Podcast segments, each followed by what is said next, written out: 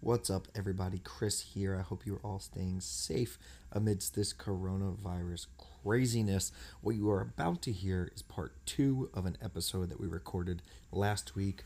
Part one, we dropped, we talked NFL Combine, we talked Big Ten Wrestling Tournament.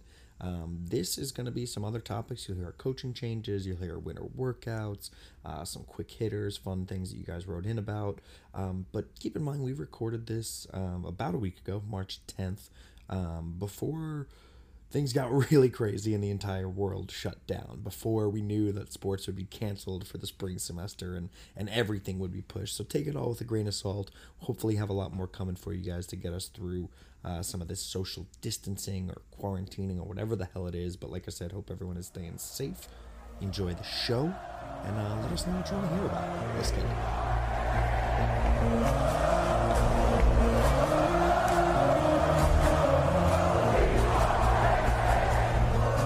Coaching changes.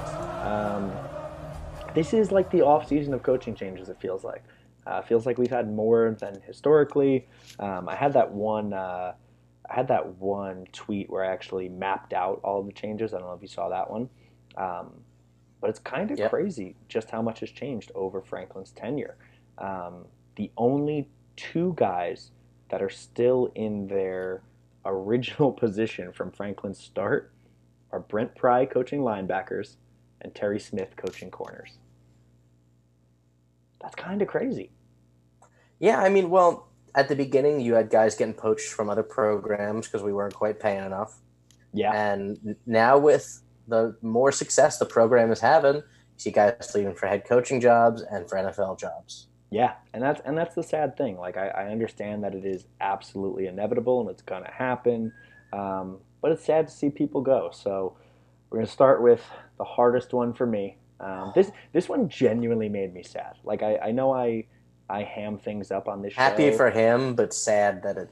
Yeah. Sad that it's over. Our good friend Coach Chaos, Sean Spencer, leaves Penn State to go to the New York Football Giants. Ugh. Tough. It's tough, man. Um, yeah, I, I, I don't even know what to say. It's this sucks because again, we've talked about before how you can tell when players are really attached to a coach. Um, and not to say that they're not like all their coaches, but like you could tell this is special. Um, that HBO doc showed it, um, you know, showed how much they loved him, and you know, somebody commented, uh, commented like, "Yeah, as soon as that doc aired, I texted my friend and said some NFL team's going to poach him because uh, of how you know how much he was featured, and it happened. So yeah, like you said, right. like you said, I am so unbelievably happy for him to get his shot to go to the NFL because I do think he's one of the best defensive line coaches in the country. Um, but it's really sad to see him leave.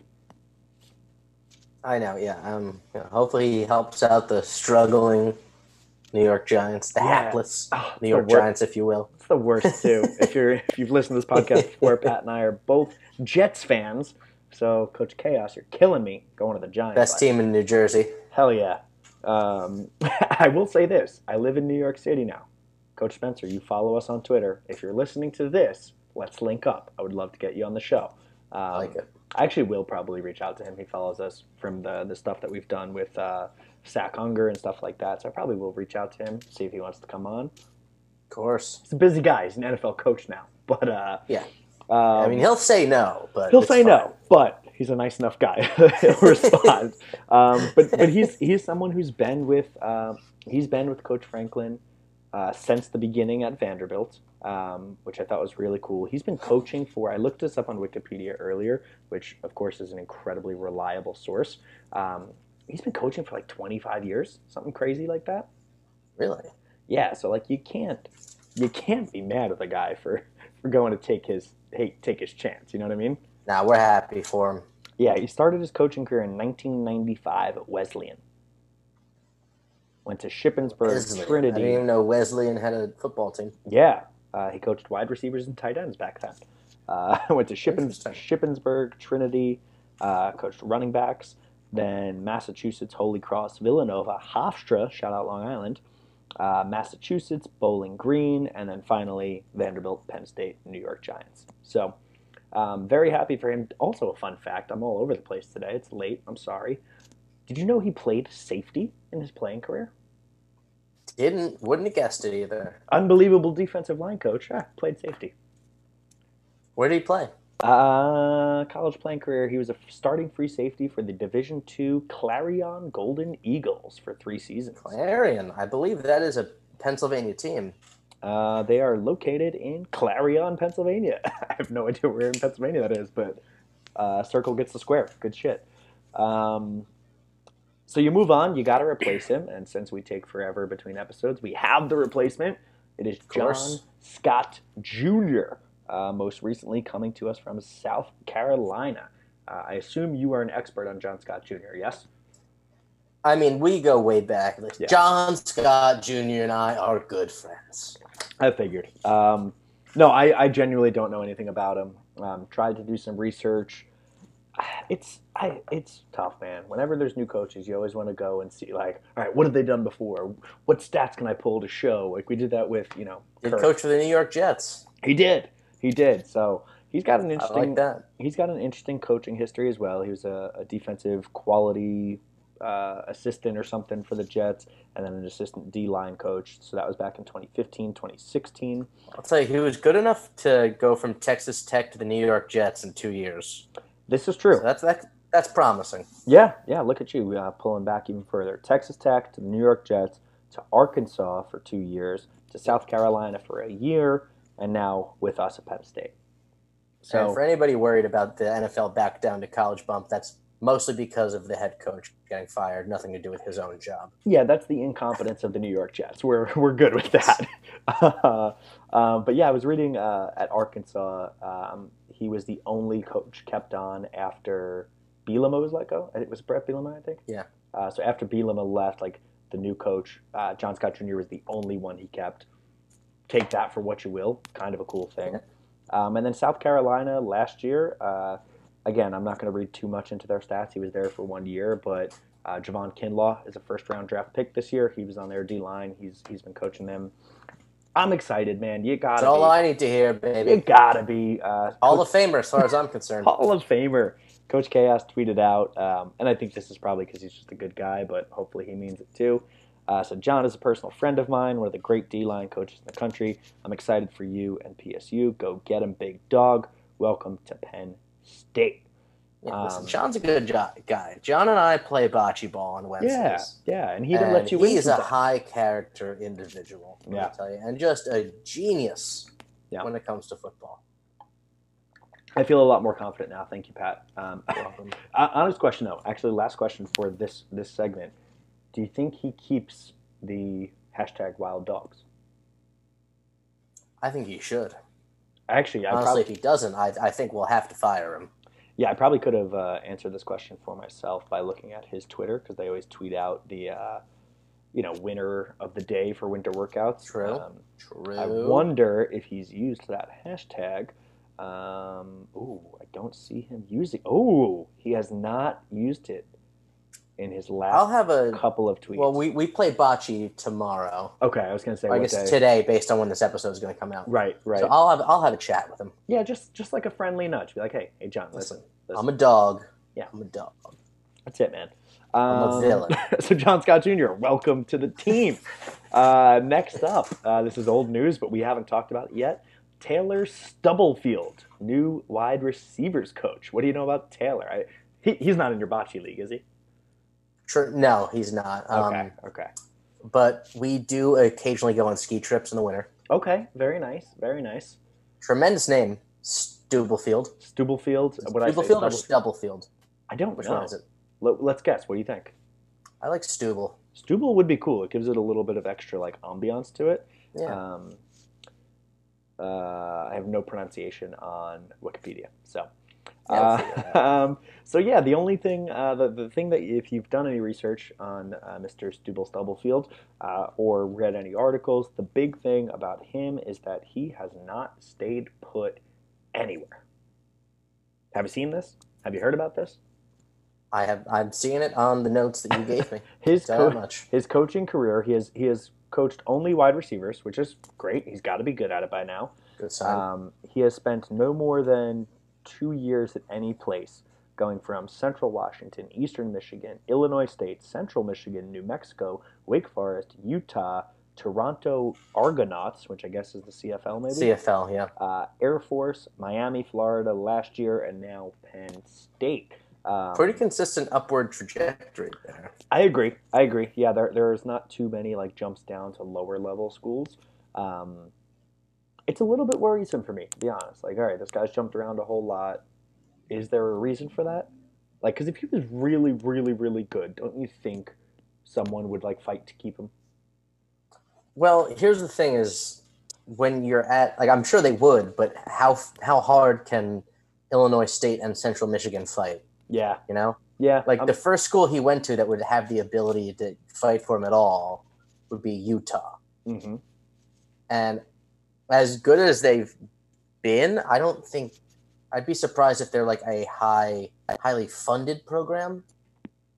Yeah. And then after that, um, Toronto, Toronto Argonauts. I would assume he followed a head coach there. I don't know. Um, Air Force again isn't going to be able to spend the money to really keep him. And then after that would be Miami. But if he gets an offer from, you know, our program's in much better shape than Miami's. Yeah. So Yeah. Yeah. I think this is just a case of he gets he's getting offers and he's going to go to the place that is paying him more and is more, you know, is the better program. Yeah, I'm, I'm actually very okay with that. And, you know, of course, that's me playing a little bit of devil's advocate. I'm not actually super worried about it, but it's worth noting. Um, Yeah, it's something you got to talk about when you have a Penn State podcast. Yeah. Hey, guess what? I have one of those. Crazy. Check it out. uh, I think the positive spin here is, you know, Franklin. Franklin has said this. He said this is like he knows he wants stability in a place where he can grow a team. Franklin needs stability in the wide receiver room. This is the fourth wide receiver coach in four years, going from uh, who is it, Gattis to Corley to Parker to now Stubblefield. Um, I think we're just going to call him Stubblefield. It might be Stubble. I'm just going to go with Stubble. Like Stubble. Uh, but I think that's that. You know, that is actually a nice match if if both sides are really like, hey, yes, we want some stability. I want to be here. I want to grow this program, grow this room. Wide receiver room's a challenge right now. We know that. So Yeah, I mean, it. I it's one of the positions where it, we're looking for more consistency and depth out of this room, and ability to bring in big recruits. Yep. It just hasn't quite been there, and you know, instability at the wide receivers coaching position would certainly point to why that would be. absolutely. So uh, rooting for rooting for Stubblefield big time. Um, we had Beltgate. I don't know if you saw that. Uh, one of his first days on the job. Uh, he was on a recruiting Oh trip. yeah, with the Miami belt. on a recruiting trip with uh, seeing visiting Parker Washington and was wearing a University of Miami belt. Um, and it's hilarious because obviously it doesn't matter, but it's very fun to have to poke around with on Twitter. Um, and what I loved was like the next day he tweeted out a picture of like three or four belts and was like, "All good, won't happen again." So like loved that he gets you know gets the joke, plays along with it because one of the things I've heard about him too is he's more of a you know technical tactician than a recruiter, um, which is kind of interesting because we've had a lot of like big personalities in the past. Um, I'm fine with that though because I, you know, James Franklin is a great recruiter. Yep. Um, and I, I think what we need is a guy to come in and actually mold players Mhm. more more so than recruit them. yeah, You know, I- yep. curb the drops, get you know, get guys running great routes, things like that. I think we al- we already have a strong recruiting presence. I think bringing in a tactician is, is a good good change of pace. Yeah, I agree. And, and Josh Gattis, who I've always spoken very highly, was I mean, I think he was both. I think he was a very good recruiter, but he was known for being an excellent wide receivers coach. Um, and I'm, I'm hoping we have that again. So, Taylor Stubblefield, welcome to the show. Um, last two quick ones Deion Barnes, a former defensive end back around the time that you and I were in school. Um, Yeah. Now a grad assistant. Um, really exciting for this. Love Uh, it. uh, quick Hell fun, yeah. quick fun fact. I may have even said this on the show before. Um, his freshman year, he and I had a class together. Not a big deal. Don't have to talk about it. It was theater 100 or theater 101. It was an acting class. Uh, Deion Barnes, not bad. He did. How were uh, his acting chops? pretty good actually. He did. Uh, he did a scene with another guy. They did uh, one of the classic scenes from Remember the Titans, where uh, um. Gary Bertier and Julius are Left talking. side, strong side. Yes. Yeah. Pretty much. Pretty much. Um, Was that the scene he did? No, it was the one where they're like talking about they have to get to know each other and they're like taking like notes Ah, about their yeah. family. He's like, I'm Julius, you're Gary, like that whole that one. Yeah. Um, but it was good. So Di- Deion, welcome. Um, but no, he's actually been doing. Uh, if you follow him on Twitter, he's been doing a. Uh, I don't know if you would call it a camp or or a workout, but like every weekend he's been training like high school kids. Um, I think he was coaching at a high school, uh, and then he had these like weekend practices where I've seen um, one of our followers, a guy that won one of the Wild Dog shirts, his son goes to it. And like I, I've seen just positive reviews of, of parents and kids saying that they've loved working with him. Um, so I'm actually really, really excited about this one. That's awesome.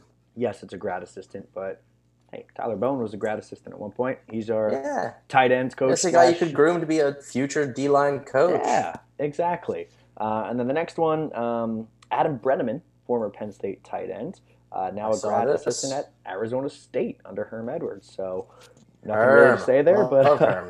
yeah, nothing to say. but Love Herm. Congrats to Adam. Um, Friend cool. of the podcast, Adam Breneman. We Mhm. should call him. yeah, dude, leave some leave some for the rest of us. You know, you have a pretty great collegiate career, then you become a fucking podcaster, take our jobs, and now you're gonna go. Yes. Well, coach. I'm thinking now that he's you know got got the career, maybe he won't have time to podcast as This is true. This and opens he up could some he could just come back on as a guest. yeah, yeah. To like the, Adam. the podcast that gave him his podcasting start, really. True, true. I think we were the first. So, Adam, I know you're listening. Um, welcome to come back on the show anytime. We can talk about your new role. Open and we can- invitation. and we can talk about how you've given up podcasting to let us have our lives. Yes.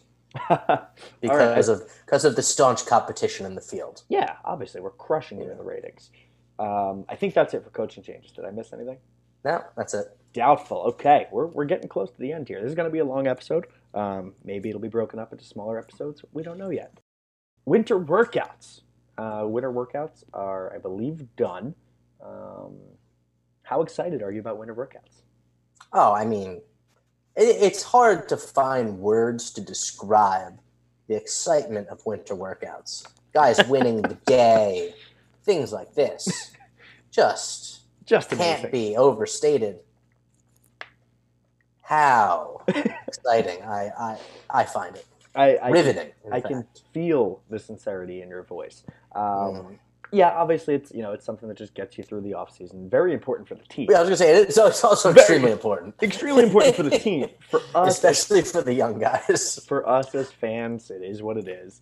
Um, but some things to take away. Uh, so Dwight Galt, I mentioned him earlier, our strength and conditioning coach, was Absolute listed, beast. listed as the top strength and conditioning coach by 24/7 Sports. Um, they didn't actually put out like a ranking list one, two, three, four, but they said here are the top strength and conditioning coaches, and he was mentioned first. So I'm taking that as a win. Yeah, that's number one as far as I'm concerned. Number one. Number one in your playbooks and in your hearts. Yes, absolutely.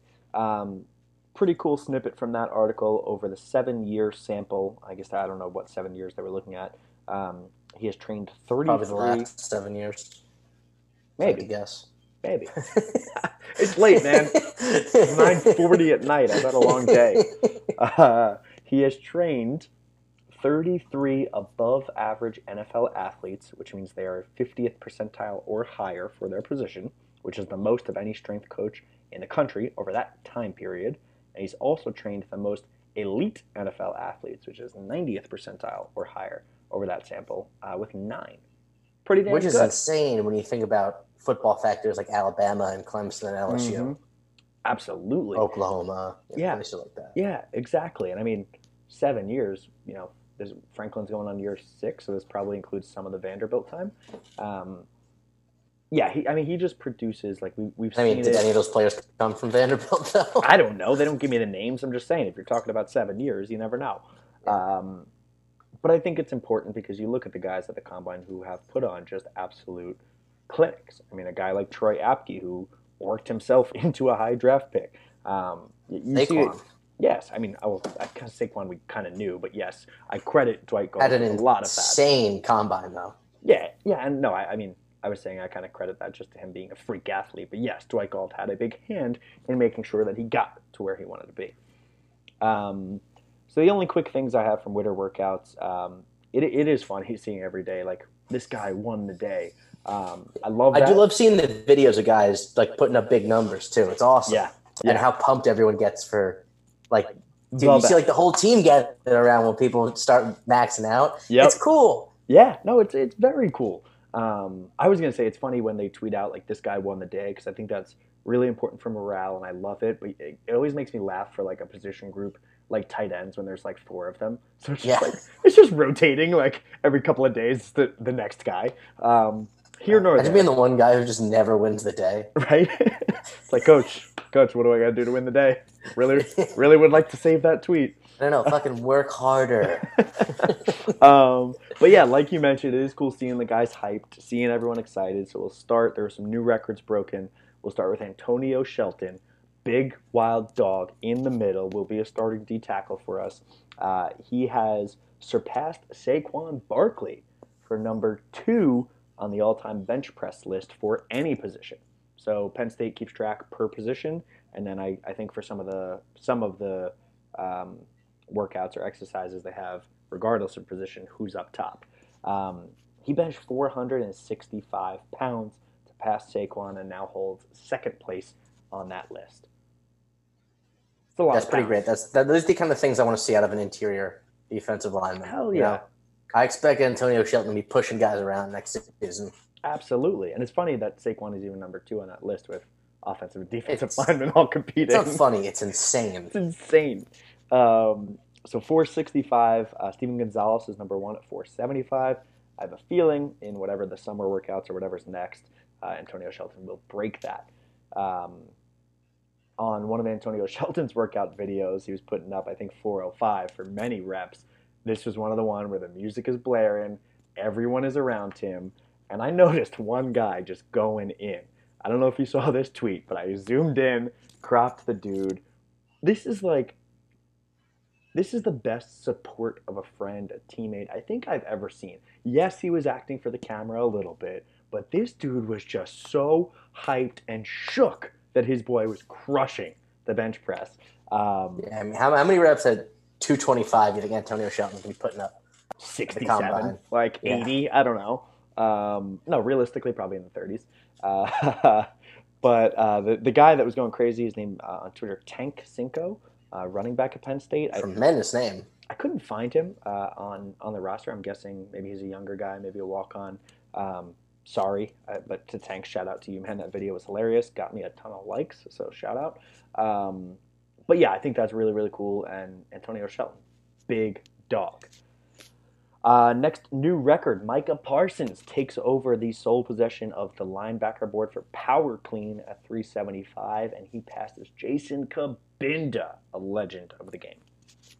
Yeah, I mean, this is one of the things like you can't be shocked at just because of what a freak athlete Micah is. Mm-hmm. And they had some fun with each other on Twitter. Uh, like Micah tweeted at him, was like, "You're not first anymore." Uh, Jason uh, Cabinda wrote back like, "Let me know when you pass me in tackles." Uh, and then they were like, "Let me know how Where he's crushing got." him.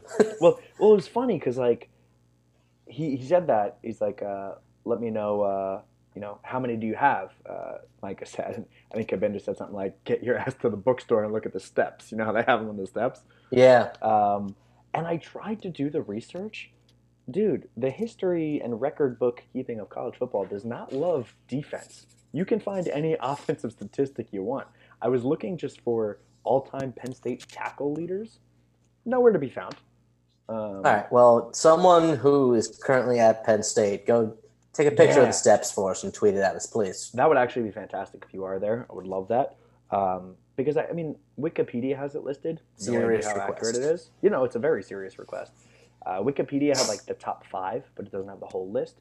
And everywhere else I, I looked, you got to just like manually look up each guy, which is like super. Ugh, Um, ridiculous. so yeah, if someone get us a picture of that, I would love to see the boards in the weight room too. I don't know how we would get that, but like to see the positional rankings because I couldn't find. It we know a lot of players are listening. Feel Yeah. free. Yeah, boys, hook us up.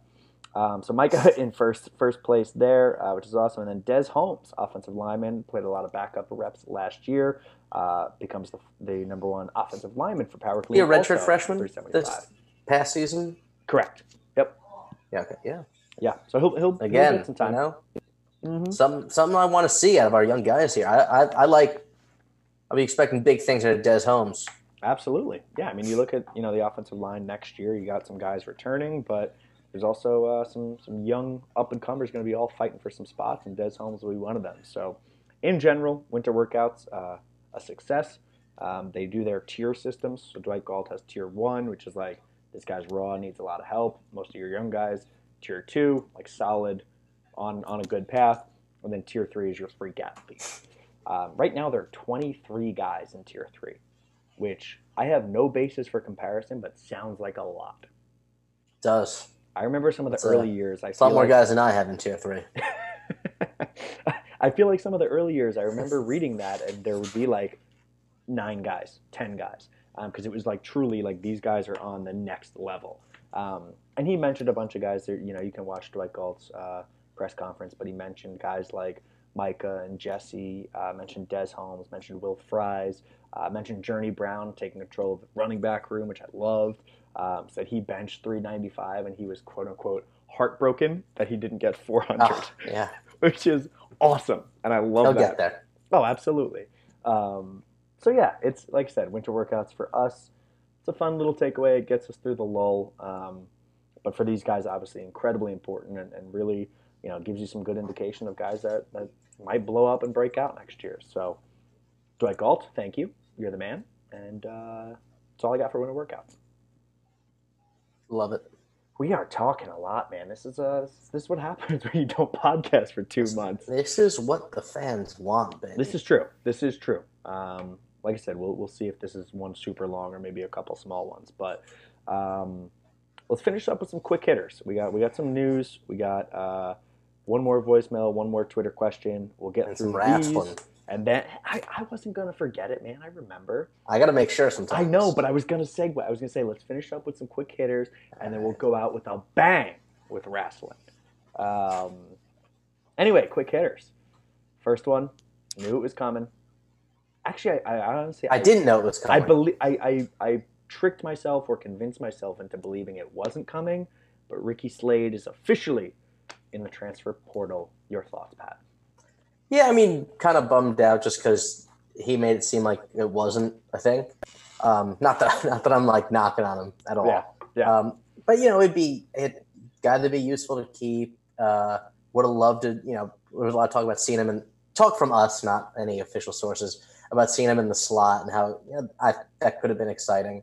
But I get it. You know, he's kind of become the fourth guy in a four man room after being one of the biggest running back recruits in the country. I understand, man. There's just not room for you know. He, I'm sure he wants to play in the NFL. There's just not room for him to shine right now.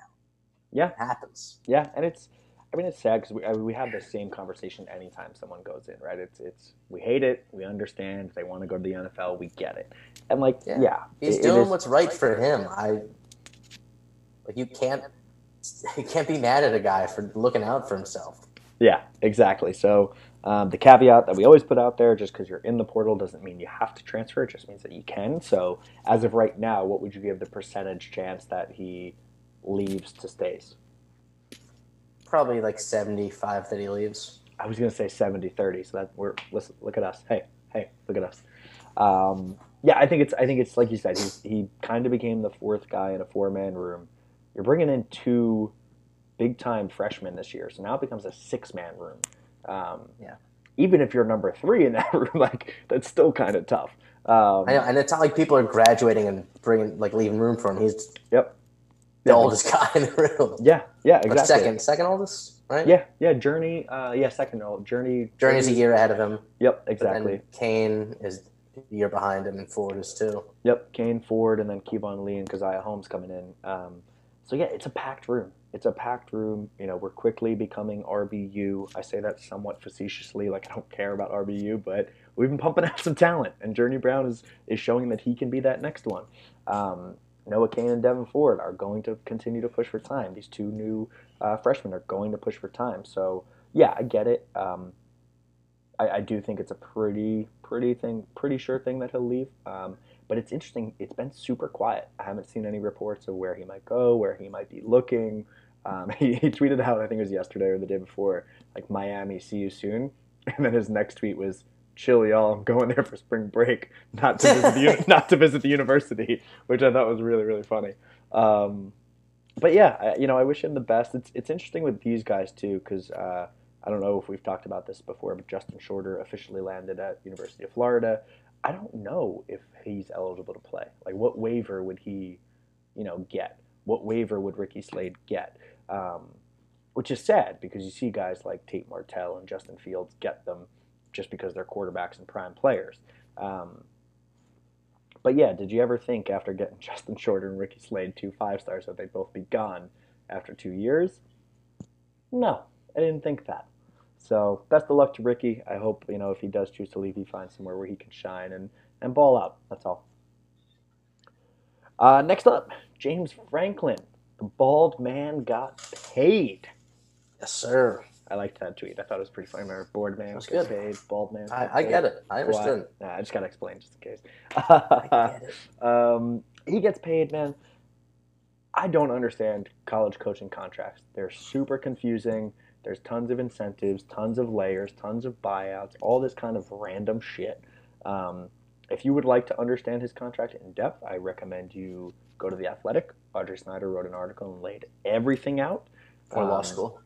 or law school. Yeah, you could. Honestly, that might be better because the athletic is is it's a subscription. You got to pay like a certain amount a month. Law school might be cheaper. I don't think it is, but No, not at all. Uh, it's my poor attempt at humor. Did I mention it's late? Um, basically, uh, the you know the the simplistic things that I took away from that article. Uh, he's guaranteed 5.4 million this year, going all the way up to 6.5 million in 2025. Um, so at 5.4 million this year, uh, that's kind of right at what he was projected to get on his old contract. Um, but there's some bonuses, incentives uh, that will bump that up. Uh, keeps him at number three in the Big Ten. Do you know who is ahead of him? Jim Harbaugh, Jim Harbaugh is number one at like seven and a half million, which is insane. Scott Frost, Same, same like stratosphere, but but not him.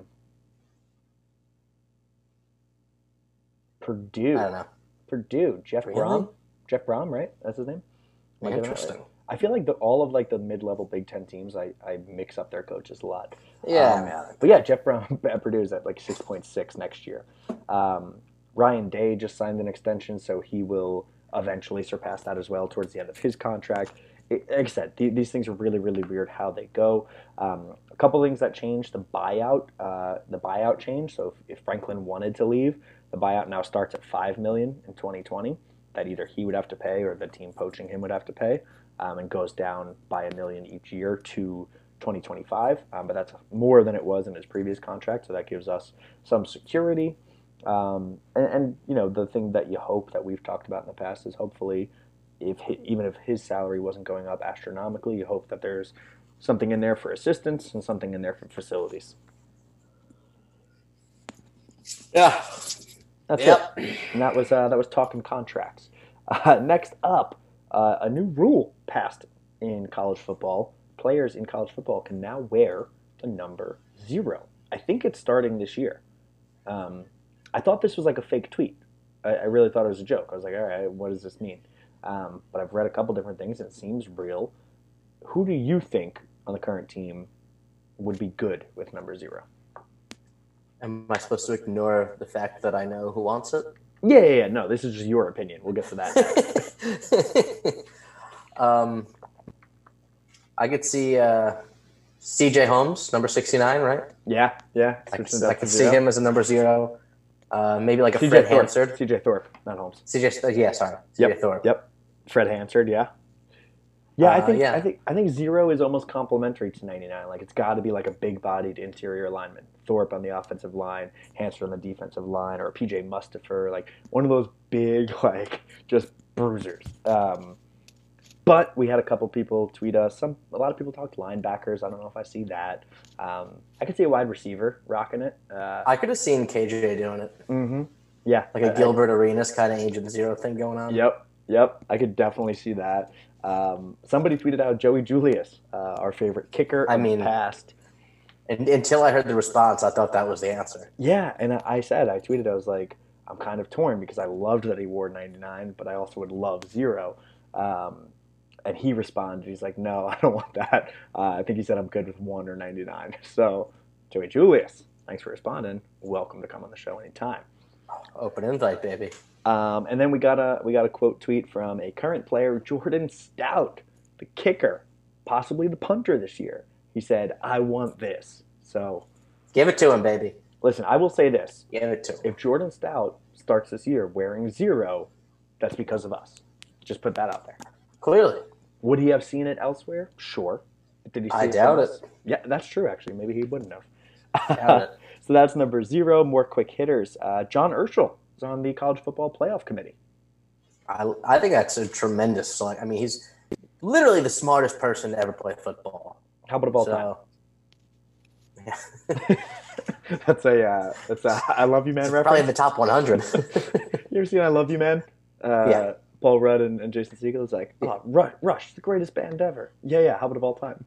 Great, classic line. Sorry, I'm getting off topic. Uh, go ahead, John Urschel. Yeah, I mean, just you couldn't ask for a better person to be on the committee. The guy's a certified genius, Yeah, and agreed. and he played football, so like, so he knows what to look for at you know on the field. yeah, and, and Tremendous. yeah. I mean, like I made some like joking tweets about how smart he is and how he would be explaining things to other committee members, but I do think he'll have like a real impact on, you know, hopefully taking some of that traditional bias out of it and maybe using his math genius to to help change some things. Yeah, up. he could So- create a whole new algorithm for it. right? Um, all right, two more quick hitters, and then we will finish up with wrestling. Um, last one, we have a Twitter question that's a DM, not a not a not a reply, but a DM. Jack Durbin uh, at Chevy Suburban Classic. Um, DM'd us said the positional strengths and weaknesses of this team seem more obvious than usual. Strengths being running back, linebacker, tight end, and the weaknesses being wide receiver and defensive back. What positional groups do you guys think will surprise us the most for better or for worse? I'm going with wide receiver, Stubblefield coming in, changing the culture right away. I like it. I like it. Um, I'm okay with that. I, I, I think uh, I think there's some some guys in there that are going to surprise you a bit. We we've talked about them in some past episodes, and of course we'll do it in previews. But uh, Keandre Lambert is off to a hot start already in uh, winter I'm workouts. looking for a big year out of Jahan. Jahan is going to be the leader. Um, I think I think you've got some young guys where I think it'll surprise us in the fact that it won't be a true weakness. It won't be amazing, but it won't be like, damn, we can't throw the ball. Yeah, Uh, what, what I'm looking for out of this group of wide receivers is a deep, balanced group. Hopefully, Yeah, yeah, you know, as as opposed to the past two years with like KJ and then committee.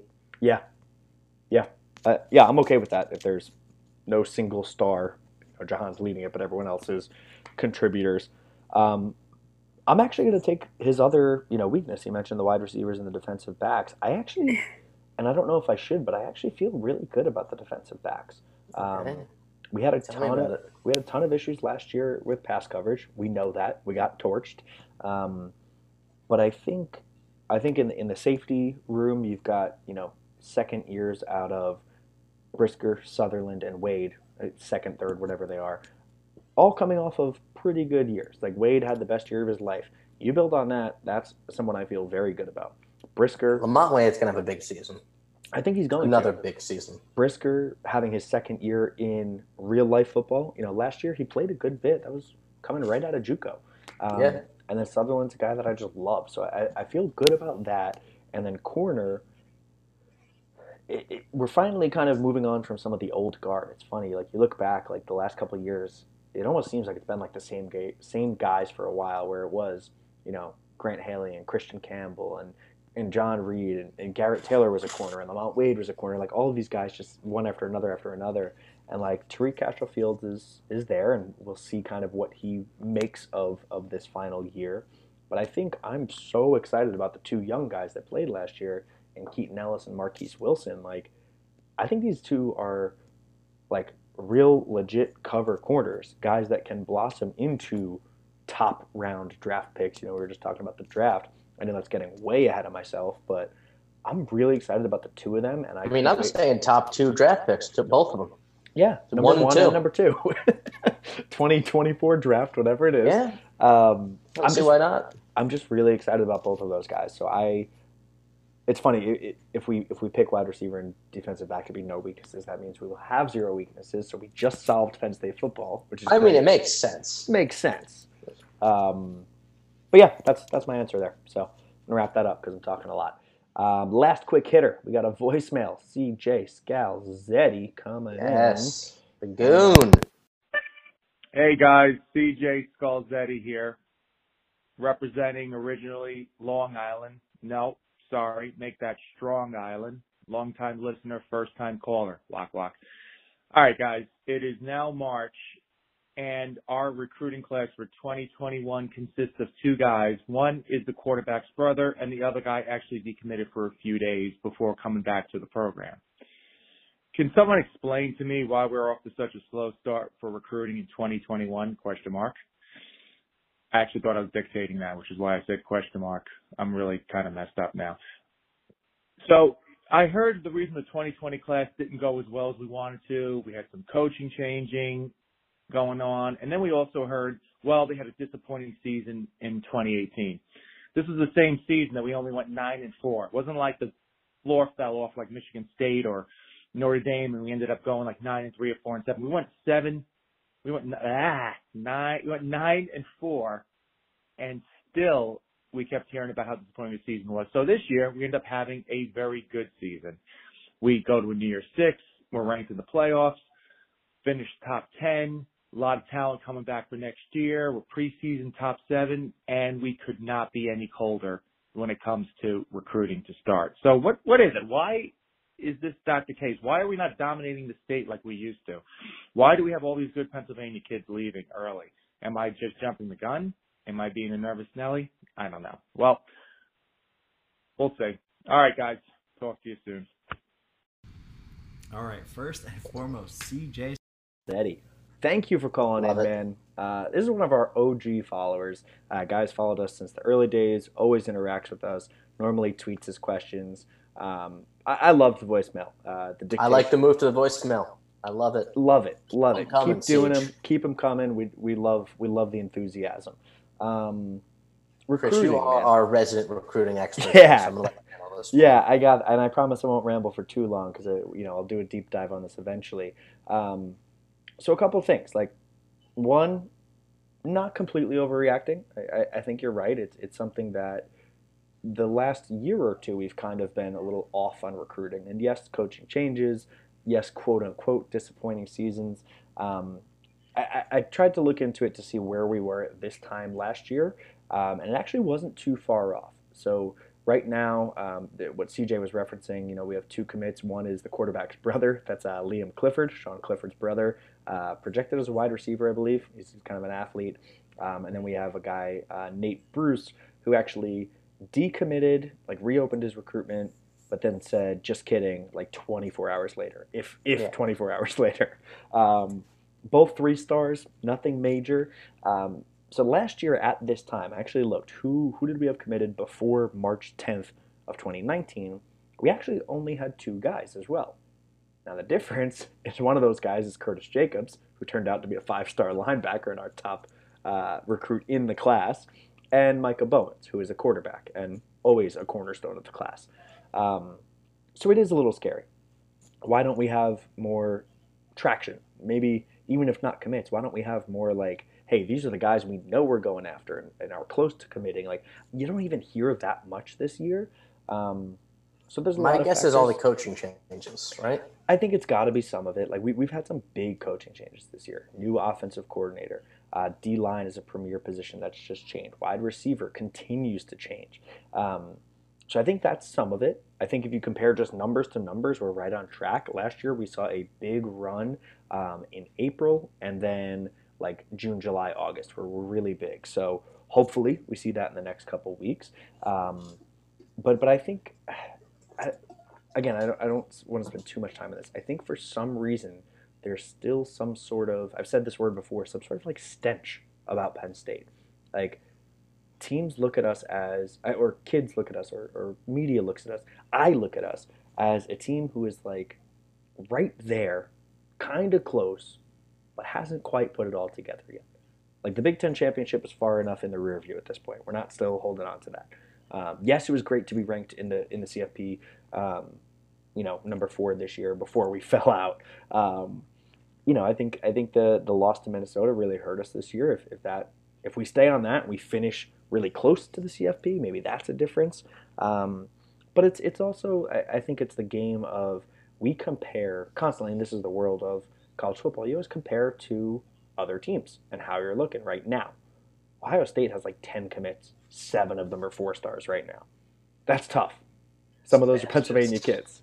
Um, but then you look at an Alabama, I think they have one, two. Um, so there's some sort of mix there, right? Like obviously the the top prizes of the class will save and, and wait to commit till later. Uh, Caleb Williams, who is our our have to get this year top QB. Uh, we really, really want him to, to finally land that true five star QB. He won't commit for a while. Um, but should we be landing some of these high three stars, mid four star guys that to fill out the class right now? Yeah, yeah, we should. Um, we had one kid just. We've got a couple solid O line prospects that uh, we're we're hot on, right? Yeah, there's a ton of them. So there's there's uh, Landon Tengwall, Nolan Rucci. Um, I'm forgetting the names. There's like four of them that are all high four stars, low five stars. So yeah, there there there is some of that that these kids will wait to commit. But to CJ's point, yeah, we should be getting. You know, we dominate the state. There are years that we've had six of the top ten in Pennsylvania, seven of the top ten in Pennsylvania. Should that be happening right now? Probably. Um, but for me, it's March. I'm not going to panic yet. you know, let, us have this conversation in, in mid June, see where we're at. But I I trust Franklin because he has given me no reason not to trust him in recruiting. Agreed. Um, but CJ, again, thank you for the call. Really, really appreciate it. Um, and, and, we'll do some more breakdowns on recruiting uh, you know, as we get more into the off season here. So that is our wrap up for football. We are like an hour and a half right now, um, so you might see some of this in another episode. Not sure, um, but we have a lot of wrestling. So Pat is going to take us home with some wrestling talk. Pat, what's going on? If you want to hear what's going on in the wrestling world or what was going on in the wrestling world before things shut down, check out part one of this episode dropped last week. We also talked about the NFL Combine and the upcoming NFL Draft. Check that out. We love you guys. We are